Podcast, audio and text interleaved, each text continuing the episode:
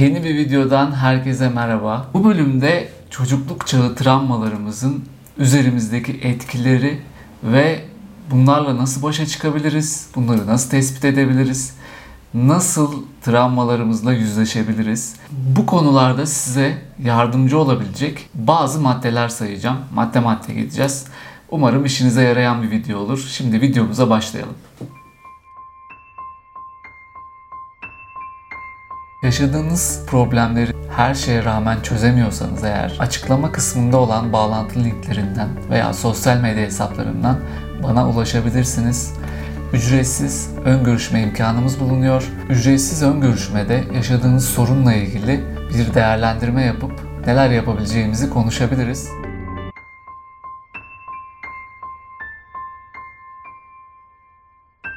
Çoğumuz gelişim dönemlerimizde, çocukluk dönemlerimizde bir takım travmalar yaşamışızdır. Bazı kişilerin yaşadığı travmalar çok daha etkileyici, çok daha büyük, herkese göre e, dehşet verici şeyler olabilir. Ama bazılarımız da göreceli olarak daha küçük şeyler yaşamış olabiliriz.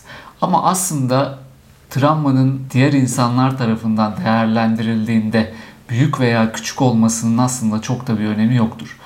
Travmada önemli olan bizim onu nasıl algıladığımızdır. Ve küçük travma olarak tabir edebileceğimiz olaylar bile bizim hayatımızı çok yoğun şekilde etkilemeye devam edebilir yetişkinlik yıllarımızda bile. Her türlü çocukluk travması ilişkilerimizi, zihinsel ve fiziksel sağlığımızı etkileyebilir. Travmanın ne zaman meydana geldiği, nasıl olduğunun aslında bir önemi yoktur. Önemli olan bizim onu nasıl anlamlandırdığımızla ilgilidir. Travma hayatımızı beklemediğimiz anlarda, hiç beklemediğimiz bir durumda bambaşka duygular hissetmemize, anlamadığımız nedenlerden dolayı tetiklenmemize sebep olabilir. Travmatik bir durum yaşadığımızda eğer bu olayı o an veya kısa bir süre sonra işlemleyemediysek bu bir travma haline dönüşebilir. Bu yüzden önce kendi hikayemize, geçmişimize derin bir bakış yapmak, derin bir analiz yapmak ve nelerden etkilenmiş olabileceğimizi yani aslında travmalarımızı tespit etmek gerekir. Peki anılarımızı yüzeye çıkarmak ve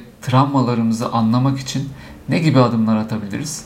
Şimdi bunları konuşmaya başlayalım. İlk olarak yapmamız gereken en önemli şey aşırı tepkiler verdiğimiz, hassasiyet geliştirdiğimiz yönlere, olaylara, duygulara dikkatli bir gözle bakmaktır. Güçlü ve yoğun tepkiler verdiğimiz yerleri e, dikkatli baktığımızda bunlar bize bazı ipuçları verebilir ve travmalarımıza ulaşabiliriz. Eski bir travmamızın etrafındaki duygular partnerimizin ses tonundan, bir bebeğin ağlamasına veya yoldan geçen arabanın bir korna öttürmesine ya da bir fren yapmasına kadar birçok böyle birbiriyle alakasız, o an yaşadığımız durumla alakasız hiçbir şekilde anlam veremediğimiz ama bizi tetikleyen, bizi çok etkileyen farklı duygular hissetmemize sebep olan bir duruma sebep olabilir. Yani bazen her şey yolunda giderken normal rutin hayatımızdan bir günde, bir anda çok garip tepkiler veriyorsak, farklı duygulara geçiyorsak Orada bir durup düşünmeliyiz acaba burada ne olabilir? Beni ne tetiklemiş olabilir diye. Bize ipucu veren bir yer olabilir burası. Bunu anlamak için yani bedenimiz de tepki verir. Kalp atışlarımızın hızlanması veya işte alnımızda terlemelerin olması bize yine bir işarettir. Ee, buralara odaklanabiliriz. Eğer böyle bir ipucuyla karşılaştıysak ilk olarak aklımıza ne gibi görüntüler geliyor? Yani birinin işte suratındaki bir ifade mi veya işte e, sisli bir gün mü, yağmurlu bir gün mü görüntü olarak neler geliyor bunlara odaklanabiliriz. Daha sonrasında da hangi duyguları hissettiğimizi anlamaya çalışabiliriz. Ve tüm bunların ardından ortaya ne gibi düşünce çıktı, ne gibi sonuç çıktı buna odaklanabiliriz. Yani o an bulunduğum, bulunduğumuz ortamı terk etme hissi mi geldi? Ya da işte öfkelenme, sorun çıkarma hissi mi geldi? Ya da içine kapanma hissi mi geldi? Bunu anlamaya çalışabiliriz. O an yaşadığımız duygu, his, düşünce eğer normalin dışındaysa, normal karşılayamıyorsak, farklı bir durumsa bu durum muhtemelen o anda yaşadığınız bir olayla veya o günlerde yaşadığınız bir olayla ilgili olmayabilir.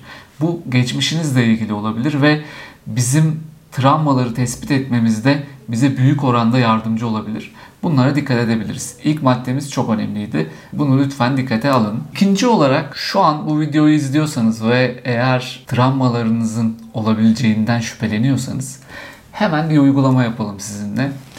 Şu an elinize bir kağıt kalem alın veya telefonunuzda bir not defterini açın ve aklınıza gelen çocukluğunuzla ilgili 10 tane travmatik olarak adlandırdığınız, anlamlandırdığınız olayı hemen yazmaya başlayın. Şimdi burada videoyu durdurabilirsiniz ve bunları yazmaya başlayabilirsiniz.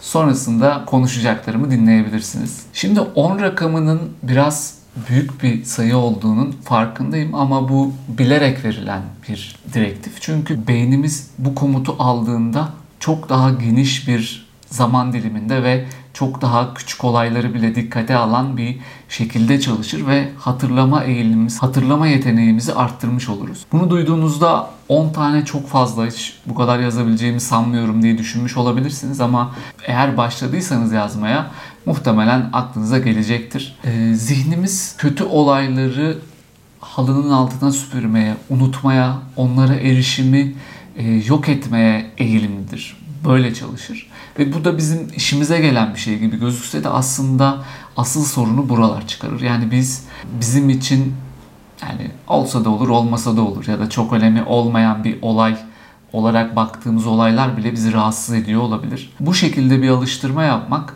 belki hiç sorun olarak görmediğimiz bir şeyin bizi ne kadar etkilediğini fark etmemize yardımcı olabilir. Üçüncü olarak önce ipuçlarını aradık, bir bakış attık. Nerede olabilir, nasıl olabilir, hangi hisler bizi nereye götürüyor. Sonrasında e, bu travmalarımızı hatırlamaya çalıştık ve şimdi bunları derinlemesine incelememiz gerekir. Yani biraz e, derinlemesine bakmak gerekir olayların nasıl olduğuna. Bazen hatırladığımız şeyler zihnimizde çok büyük bir anlam yükleyemeyiz ya da çok anlamsız gelebilir. Özellikle olayların bazı yerleri, bazı sahneleri ya da bazı yerleri hatırlamayabilirsiniz. Yani bir olayı hatırlıyorsunuzdur ama ortadaki bir kısmı hatırlamıyorsunuzdur ya da zihninizde değişmiştir. Buraları daha sağlıklı şekilde e, geri getirmeye uğraşmak gerekir. Yani tam olarak berraklaştırmak gerekir. Yani burada geçmişe dönük düşündüğümüz o travmatik hikayede daha tutarlı hale getirmeye çalışıyoruz. Hikayenin tutarlı olmadığı, işte eksik olduğu veya çok anlamlandıramadığımız yerlerini düzeltmeye çalışıyoruz zihnimizde. Üçüncü maddemiz de buydu.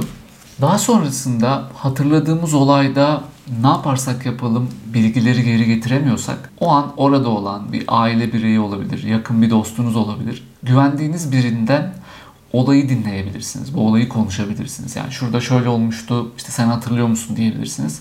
Bunlar da size yine olayı berraklaştırma konusunda yardımcı olabilir. Daha sonrasında olayı çözdük, hatırladık. Her şeyi net şekilde hatırlıyoruz. Tabii ki her şey bitmiyor. Asıl asıl sıkıntılı kısım burada başlıyor aslında. Şimdi burada acı çekmemiz gereken, acı çektiğimiz anlar olacaktır. Bunlar çok normal Olayı hatırladığınızda duygulanabilirsiniz, ağlayabilirsiniz, üzülebilirsiniz, öfkelenebilirsiniz. Bunlar doğru ve sağlıklı olan şeylerdir aslında. Burada yapmamız gereken olayı sadece olduğu gibi gerçekçi şekilde değerlendirip kabul etmektir. Olaya bahaneler bulmak, kulplar takmak veya inkar etmek işimize yaramayacak. Kendimizi yargılamadan, olayı durdurmaya çalışmadan o yaşadığımız duyguyu hissetmemize izin vermemiz gerekir. Daha sonrasında tüm bu maddeleri uyguladık ve şunu yapabiliriz. Bu olayı bir düz yazı şeklinde yazabiliriz. O an oradaymış gibi, tekrar yaşıyormuş gibi hislerimize, duygularımıza da yer vererek olayı yazabiliriz. Bu da yine işimize yarayan bir yöntem olacaktır. Yazdıktan sonra da e, yine etrafınızda güvendiğiniz kişiler varsa, sizi yargılamadan sizi dinleyebilecek kişiler varsa Onlarla bu olayı paylaşmanız gerekir. Onlarla konuşmanız gerekir. Tabi bu söylediklerimi tek başınıza yapmanız bazen mümkün olmaz ya da e, çok kolay olmaz. Bu durumda da bir ruh sağlığı uzmanından destek almanızı öneririm. Tüm bunları yapmaktaki amacımız tutarlı bir anlatı oluşturmak aslında. Yani yaşadığımız olayı doğru ve gerçekçi şekilde düzenlemek, hatırlamak, sonrasında bunu kabullenmek ve bunu beynimizin işlemlemesine izin vermek. Eğer doğru bir anlatı oluşturabilirsek bu acı verici deneyimler etkisini yitirmeye başlar. Eskisi gibi canımızı acıtmamaya başlar, bizi etkilememeye başlar. Başarıya ulaşabiliriz. Biz yetişkinler olarak hikayemizi geri alabiliriz ama bu hikayeyi değiştiremeyiz. Bunun üzerinde bir oynama yapamayız ya da bunu zihnimizden silemeyiz. Bunu hedeflemek her zaman yanlış olandır. Etrafımızda da veya e, internette de okumuşsunuzdur, duymuşsunuzdur işte e, anıları silmek vesaire diye.